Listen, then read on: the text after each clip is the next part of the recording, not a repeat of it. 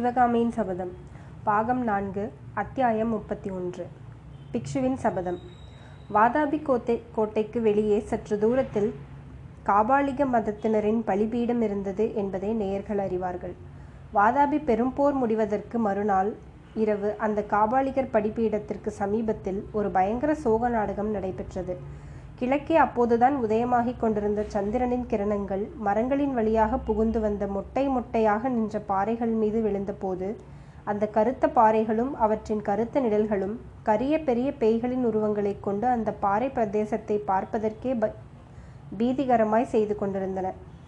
பாறைகளின் ஓரமாக சில சமயம் நிழல்களில் மறைந்தும் சில சமயம் நிலா ஒளியில் வெளிப்பட்டும் ஒரு கோரமான பெண்ணுருவம் வந்து கொண்டிருந்தது. அந்த உருவம் தோளின் மீது இன்னொரு உடலை சுமந்து கொண்டு நடந்தது. அந்த உடல் விரைப்பாக கிடந்த வித விதத்திலிருந்து அது உயிரற்றது என்பதை எளிதில் ஊகிக்கலாம். அவ்விதம் தோளிலே பிரேதத்தை சுமந்து கொண்டு நடந்த பெண் உருவமானது நிலா வெளிச்சத்தில் தோன்றிய போது அதன் நிழல் பிரம்மாண்ட ராட்சச வடிவம் கொண்டு ஒரு பெரும் பூதம் தான் உண்பதற்கு இறை தேடி எடுத்துக்கொண்டு வருவது போல தோன்றியது. சற்று அருகில் நெருங்கி பார்த்தோமானால் அந்த பெண்ணுருவம் கற்பனையில் உருவகப்படுத்திக் கொள்ளும் பேயையும் பூதத்தையும் காட்டிலும் அதிபயங்கர தோற்றமளித்தது என்பதை அறியலாம். கருத்த தடித்த தோளும் குட்டையான செம்மட்டை மயிரும் அனலை கக்கும் கண்களுமாக அந்த பெண் உருவம் காவியங்களில் வர்ணிக்கப்படும் கோர ராட்சி ராட்சசிகளை பெரிதும் ஒத்திருந்தது. ஆனால் அந்த பெண் பேய் தன் தோளில் போட்டுக்கொண்டு வந்த ஆண் உருவம் அத்தகைய கோரமான உருவம் அல்ல ராஜகலை பொருந்திய கம்பீர முகத்தோற்றம் கொண்டது. அது யார்? ஒருவேளை மேற்கூறிய கோர ராட்சசி ஒரு பாறையின் முனையை திரும்பிய போது எதிரில் யாரோ வருவது கண்டு திடுக்கிட்டு தயங்கி நின்றாள். அவள் திடுக்கிட்டதற்கு காரணம் என்ன? பயமா? அவளுக்கு கூட பயம் உண்டா அல்லது வேறு ஏதேனும் காரணமா? எதிரே வந்த உருவம் சிறிதும் தயங்காமல் மேலும் வந்து கொண்டிருந்தது. அருகில் நெருங்கி வந்ததும் ரஞ்சனி நீதானா? என்று புத்த பிக்ஷுவின் குரல் கேட்டது. அந்த கோர ராட்சசியின் பெயர் ரஞ்சனி என்று அறிந்து நமக்கு வியப்பு உண்டாகிறதல்லவா? ஆயினும் அந்த பெண் ஒரு காலத்தில் ரஞ்சனி எனும் அழகிய பெயருக்குரியவளாய் பார்த்தவர் கண்களை ரஞ்சிக்க செய்பவளாய் அவர்கள் உள்ளத்தை மோகித்து செய்பவர்களாய்த்தான் இருந்தாள். அவளை இம்மாதிரி கோர வடிவம் கொண்ட காபாலியாக செய்தவர் புத்த பிக்ஷுதான் என்பதை முன்னமே அவருடைய வாய்மொழியினால் தெரிந்து கொண்டிருக்கிறோம். பிக்ஷுவின் குரலை கேட்டதும் காபாலிகையின் திகைப்பு இன்னும் அதிகமானதாக தோன்றியது. கற்சிலை போல் ஸ்தம்பித்து நின்றவளை பார்த்து புத்த பிக்ஷு மறுபடியும் ரஞ்சனி இது என்ன மௌனம்? எங்கே போய் வேட்டையாடி கொண்டு வருகிறாய்? என்று கேட்டார். காபாலிகையின் திகைப்பு ஒருவாறு நீங்கியதாக தோன்றியது. அடிகளே நிஜமாக நீங்கள்தானா? என்று கேட்டாள். அவளுடைய கடினமான குரல் வியப்பும் சந்தேகமும் துணித்தன. இது என்ன கேள்வி? நான் தானா என்பதில் உனக்கு என்ன சந்தேகம் வந்தது? என்னை தவிர இந்த நள்ளிரவில் உன்னை யார் தேடி வருவார்கள்? உன் குகையில் உன்னை தேடி காணாமல் எங்கே போயிருக்கிறாயோ என்று பார்க்க கிளம்பினேன். அது என்ன? யார் உன் தோளில்? எந்த பாவியின் பிரேதத்தை சுமந்து வருகிறாய்? இப்போதெல்லாம் உனக்கு நல்ல வேட்டை போலிருக்கிறதே. இவ்விதம் பிக்ஷு சொல்லிக் கொண்டு வந்தபோது காபாலிகை தான் இன்னமும் நேரில் இத்தனை நேரமும் தோளில் சுமந்து கொண்டிருந்த உடலை தொப்பென்று கீழே போட்டாள். நல்ல வேடிக்கை என்று சொல்லிவிட்டு கோரமாக சிரித்தாள். என்ன வேடிக்கை? இந்த சவத்தை எங்கே கொண்டு எடுத்தாய்? என்று பிக்ஷு கேட்டார். அடிகளே தங்களை நினைத்து இரண்டு காத தூரம் கண்ணீர் விட்டு அழுது கொண்டே நடந்து வந்தேன். அவ்வளவும் வீணாய் போயிற்று என்றாள் காபாலிகை. கண்ணீர் விட்டாயா? என்னை நினைத்து ஏன் கண்ணீர் விட வேண்டும்? இது என்ன வேடிக்கை? என்றார் பிக்ஷு. பெரிய வேடிக்கைதான். அந்த வேடிக்கையை ஆரம்பத்திலிருந்து சொல்லுகிறேன் கேளுங்கள் என்று காபாலிகை ஆரம்பித்தாள்.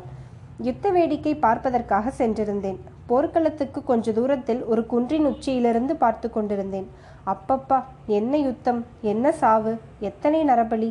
காபாலிகர் இங்கே மாதம் ஒரு தடவை வந்து ஒரு நரபலி குளிக்கிறார்களே இது என்ன பிரமாதம்? அங்கே லட்சோப லட்சம் மனிதர்களையும் ஆயிரம் பதினாறாயிரம் யானைகளையும் குதிரைகளையும் பலி கொடுத்தார்கள். மூன்று நாள் இரவும் பகலும் பலி நடந்தது. கடைசியில் ஒரு கட்சியார் ஓடவும் இன்னொரு கட்சியார் துரத்தவும் ஆரம்பித்தார்கள்.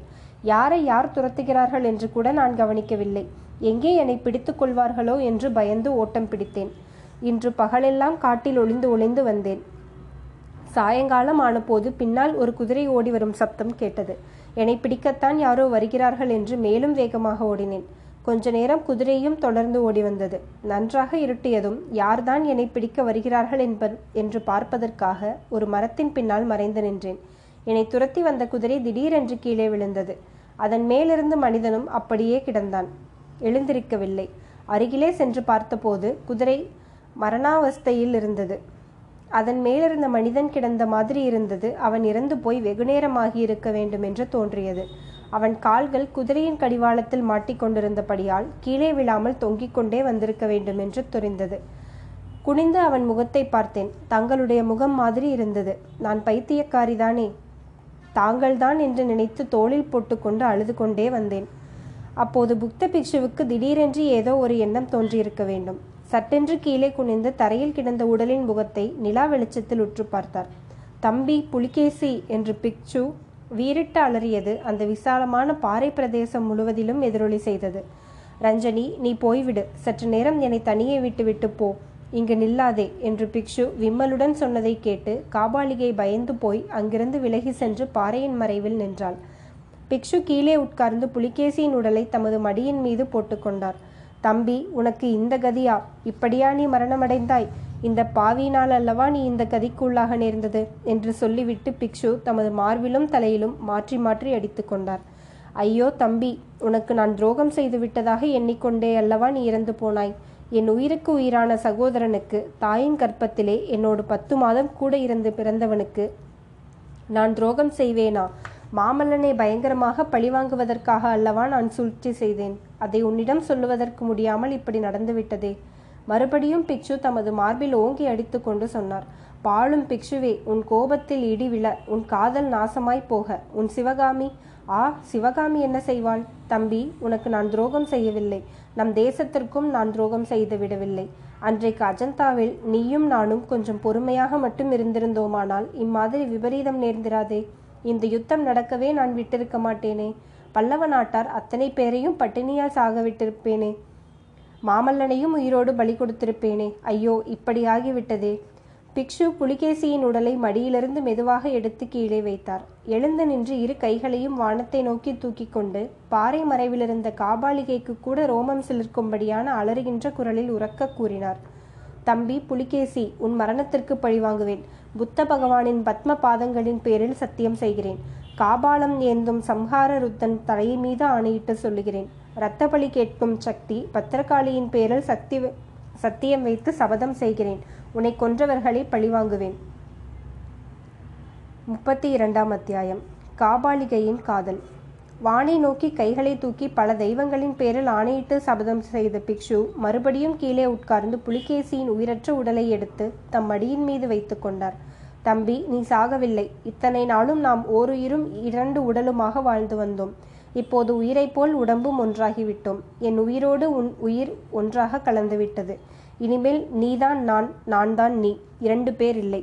இவ்விதம் உருகி கனிந்த குரலில் கூறிவிட்டு புத்த பிக்ஷு தமது தேகம் முழுவதும் குலுங்கும்படியாக விம்மி விம்மி அழுதார். சுய பிரக்ஞை அறவே இழந்து சோகக் கடலின் அடியிலே அவர் ஆழ்ந்து விட்டார் என்று தோன்றியது. இரவு விரைவாக சென்று கொண்டிருந்தது. சந்திரன் மேலே மேலே வந்து கொண்டிருந்தது. பாறைகள் மரங்களின் நிழல்கள் வரவர குட்டையாகி கொண்டு வந்தன. நெடுநேரம் பாறை மரவில் நின்று காத்து கொண்டிருந்த காபாலிகை கடைசியில் பொறுமை இழந்தாள். மெதுவாக பாறை மறைவிலிருந்து வெளிப்பட்டு மெல்ல மெல்ல அடிமேல் அடி வைத்து நடந்து வந்தாள். பிக்ஷுவின் பின்புறத்தில் வந்து நின்று அவருடைய தோள்களை லேசாக விரல்களினால் தொட்டார். புத்த பிக்ஷு திடுக்கிட்டு திரும்பி பார்த்தார். ரஞ்சனி நீதானா? என்றார். ஆம் நான் தான் என்றாள் காபாலிகை. இன்னும் நீ போகவில்லையா? போக சொல்லி ஆக்ஞாபித்தால் போய்விடுகிறேன். வேண்டாம் இரு. இந்த பெரிய உலகில் என் பேரில் அன்பு உடையவள் நீ ஒருத்திதான் இருக்கிறாய். என் பேரில் அன்பு கொண்டவர் ஒருவருமே இல்லை. ஆ ரஞ்சனி ஏன் இப்படி சொல்லுகிறாய்? நான் ஒருவன் இல்லையா? என்றார் பிக்ஷு. சற்று முன் அவருடைய குரலில் தொனித்த சோகம் எங்கேயோ போய் இப்போது அதில் கபடம் கலந்த நைச்சிய பாவம் தொனித்தது. அடிகளே ஏன் இந்த பேதையை ஏமாற்ற பார்க்கிறீர்? இந்த கோர அவலட்சண உருவத்தின் பேரில் யாருக்குத்தான் பிரியம் ஏற்படும்? என்று காபாலிகை கேட்டாள்.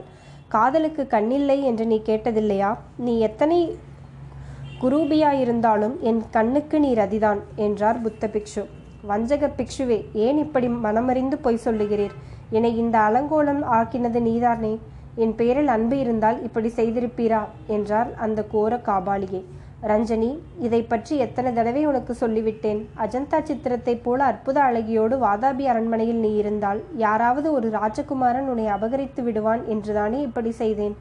என்னை தாங்களே அபகரித்து கொண்டு போயிருக்கலாமே யார் வேண்டாம் என்று சொன்னது? அதையும் தான் உனக்கு ஆயிரம் தடவை சொல்லியிருக்கிறேன். மறுபடியும் சொல்லுகிறேன். நான் செய்ய வேண்டிய காரியங்கள் சில இருந்தன. முக்கியமாக புத்த சங்கத்திலிருந்து விடுதலை பெற வேண்டியிருந்தது. இப்படித்தான் எத்தனையோ காலமாக சொல்லி வருகிறீர். எப்போதுதான் உமக்கு விடுதலை கிடைக்கப் போகிறது.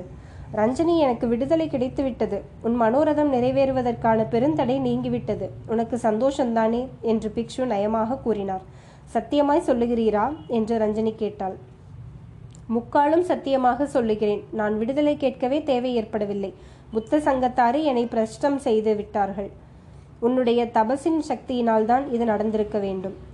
காபாலிகை இன்னும் சந்தேகம் நீங்காதவளாய். ஏன் பிரஷ்டம் செய்தீர்கள்? சர்வ சக்தி வாய்ந்த நாகநந்தி பிக்ஷுவை புத்த சங்கத்தார் எப்படி பிரஷ்டம் செய்ய துணிந்தார்கள்? என்று கேட்டாள். அது பெரிய கதை அப்புறம் சொல்லுகிறேன். ரொம்ப முக்கியமான வேலை இப்போது நமக்கு இருக்கிறது இதோ இந்த உடலை உடனே தகனம் செய்ய வேண்டும். யாருக்காவது தெரிந்துவிட்டால் காரியம் கெட்டுவிடும். எங்கே ரஞ்சனி? கட்டைகள் கொண்டு வந்து இங்கேயே சிதை சிதையடுக்கு பார்க்கலாம். என்னால் அது முடியாது. ஏன் அப்படி சொல்லுகிறாய்? எனக்கு உதவி செய்ய மாட்டாயா? என்றார் புத்த பிக்ஷு. புத்த சங்கத்திலிருந்து உம்மை ஏன் பிரஷ்டம் செய்தார்கள்? அதை சொன்னால் உதவி செய்வேன். சுருக்கமாக சொல்லுகிறேன் கேள்.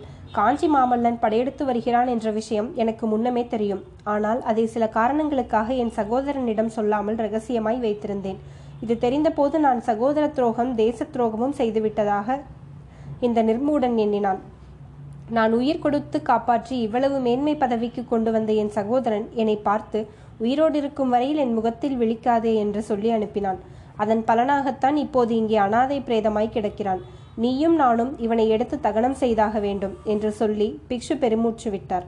மறுபடியும் கூறினார் இதெல்லாம் அஜந்தா சங்கிராமத்திற்கு புத்த பிக்ஷுக்களுக்கு தெரிந்தது.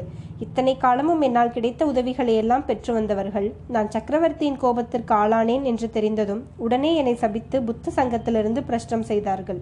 அதன் பலனை அவர்களும் அனுபவிக்க நேர்ந்தது. ரஞ்சனி நீலகேசியை எதிர்ப்பவர்கள் யாராயிருந்தாலும் தப்பி பிழைக்க முடியாது. அவர்களுடைய கதி அதோ கதிதான். அஜந்தா பிக்ஷுக்களுக்கு அப்படி என்ன கதி நேர்ந்தது? என்று காபாலிகை கேட்டாள். வேறொன்றுமில்லை. அப்படி ஒரு வாரத்திற்கெல்லாம் அஜந்தா பிக்ஷுக்கள் சங்கிராமத்தை மூடிவிட்டு உயிர் தப்புவதற்கு ஓடும்படி நேர்ந்தது. நாடு நகரங்களிலெல்லாம் அஜந்தா கலை விழா புத்த பிக்ஷுக்களின் சூழ்ச்சி காஞ்சி மாமல்லனுக்கு ஒத்தாசையாக அவர்கள் செய்த வஞ்சகமான ஏற்பாடு என்ற வதந்தி பரவியது. வதந்திக்கு விதை போட்டவன் நான்தான். ஜனங்கள் கோபம் கொண்டு அஜந்தாவிற்கு திரண்டு போய் சங்கிராமத்தையும் அங்குள்ள சிற்ப சித்திரங்களையும் அழித்து போடுவதற்கு ஆயத்தமாய் விட்டார்கள் இது தெரிந்ததும் பிச்சுக்கள் அஜந்தாவுக்கு போகும் அந்தரங்க பகிரங்க வழி வழிகள் எல்லாவற்றையும் மூடி மறைத்துவிட்டு வடக்கே ஹர்ஷனுடைய ராஜ்யத்தை நோக்கி ஓட்டம் பிடித்தார்கள். அப்புறம் அஜந்தாவுக்கு போக நானே பிரயத்தனம் செய்தேன். என்னாலேயே வழி கண்டுபிடிக்க முடியவில்லை. பிற்பாடு பார்த்து கொள்ளலாம் என்று திரும்பி வந்துவிட்டேன். நல்ல சமயத்திலே தான் வந்தேன் ரஞ்சனி. எழுந்திரு. சீக்கிரம் நான் சொன்னபடி செய். உடனே சிதையெடுக்கு. நெருப்பு கொண்டு வா. சக்கரவர்த்தியை தகனம் செய்த பிறகு என்ன செய்ய போகிறீர்கள்? ரஞ்சனி சக்கரவர்த்தியிடம் மரணத்தை பற்றியோ தகனத்தை பற்றியோ யாரிடமும் பிரஸ்தாபிக்க கூடாது. காற்றினிடம் கூட சொல்லக்கூடாது இதை பரம ரகசியமாய் வைத்திருக்க வேண்டும். தெரியுமா? எதற்காக ரகசியம் அடிகளே? எல்லாம் அப்புறம் சொல்லுகிறேன் ரஞ்சனி. இப்போது ஒரு கணமும் வீணாக்க நேரமில்லை. வஞ்சக பிக்ஷுவே நீர் ஒன்றும் சொல்ல வேண்டியதில்லை. காரணம் எனக்கே தெரியும். உனக்கு என்ன தெரியும்? இந்த பிரேதத்தை தகனம் செய்துவிட்டு ரகசிய சுரங்க வழியாக வாதாபி நகருக்குள் போகப் போகிறீர். நீர்தான் சக்கரவர்த்தி என்று சொல்லிக் கொள்ளப் போகிறீர். சலுக்க சிம்மாசனத்தில் ஏறி அந்த காஞ்சி நகரத்து மூடியை உமக்கு அருகே உட்கார்த்தி வைத்துக் கொள்ளப் போகிறீர். நாகநந்தி கோபம் கொண்டு எழுந்து உன் வாக்குப்படியே செய்கிறேன். எப்படியாவது நீ தொலைந்து போ. இனிமேல் உன்னோடு என்று மேலும் சொல்வதற்குள் காபாலிகை அவர் காலில் விழுந்து அடிகளே என்னை மன்னித்து விடுங்கள். நீ சொல்வதை கேட்கிறேன் என்றாள். உனக்குத்தான் என்னிடம் கொஞ்சம் கூட நம்பிக்கை இல்லையே. உன்னிடம் சொல்லி என்ன பிரயோஜனம்? எனக்கு நம்பிக்கை உண்டாக்குவதற்கு ஒரு வழி இருக்கிறதே. அது என்ன? அந்த நடனப் பெண்ணை எனக்கு கொடுத்து விடுங்கள். ரஞ்சனி இத்தனை காலம் பொறுத்தாய். இன்னும் சில நாள் பொறுத்துக்கொள். இந்த வாதாபி முற்றுகை முடியும் வரையில் பொறுத்துக்கொள். சிவகாமியை ஒரு காரியத்திற்காக காப்பாற்றி வைத்திருக்கிறேன் என்று உன்னிடம் சொல்லி வந்தேன் அல்லவா? அந்த காரியம் இப்போது நெருங்கி வந்துவிட்டது. மாமல்லன் மீது பழி வாங்கியதும் சிவகாமியை உனக்கு தந்து விடுகிறேன். பிறகு இந்த நீலகேசிதான் தக்ஷிண தேசத்தின் சக்கரவர்த்தி. நீதான் சக்கரவர்த்தினி.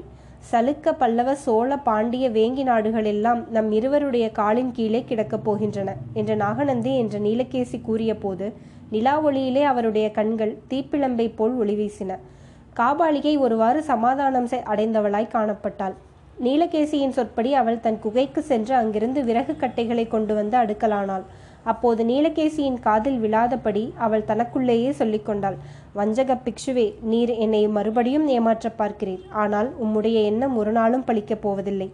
நீர் எவ்வளவுதான் காலில் விழுந்து கெஞ்சினாலும் தேவேந்திர பதவியே அளித்தாலும் அந்த மூடி சிவகாமி உம்மை கண்ணெடுத்தும் பார்க்க மாட்டாள். கடைசியாக என் காலிலே வந்துதான் நீர் விழுந்தாக வேண்டும்.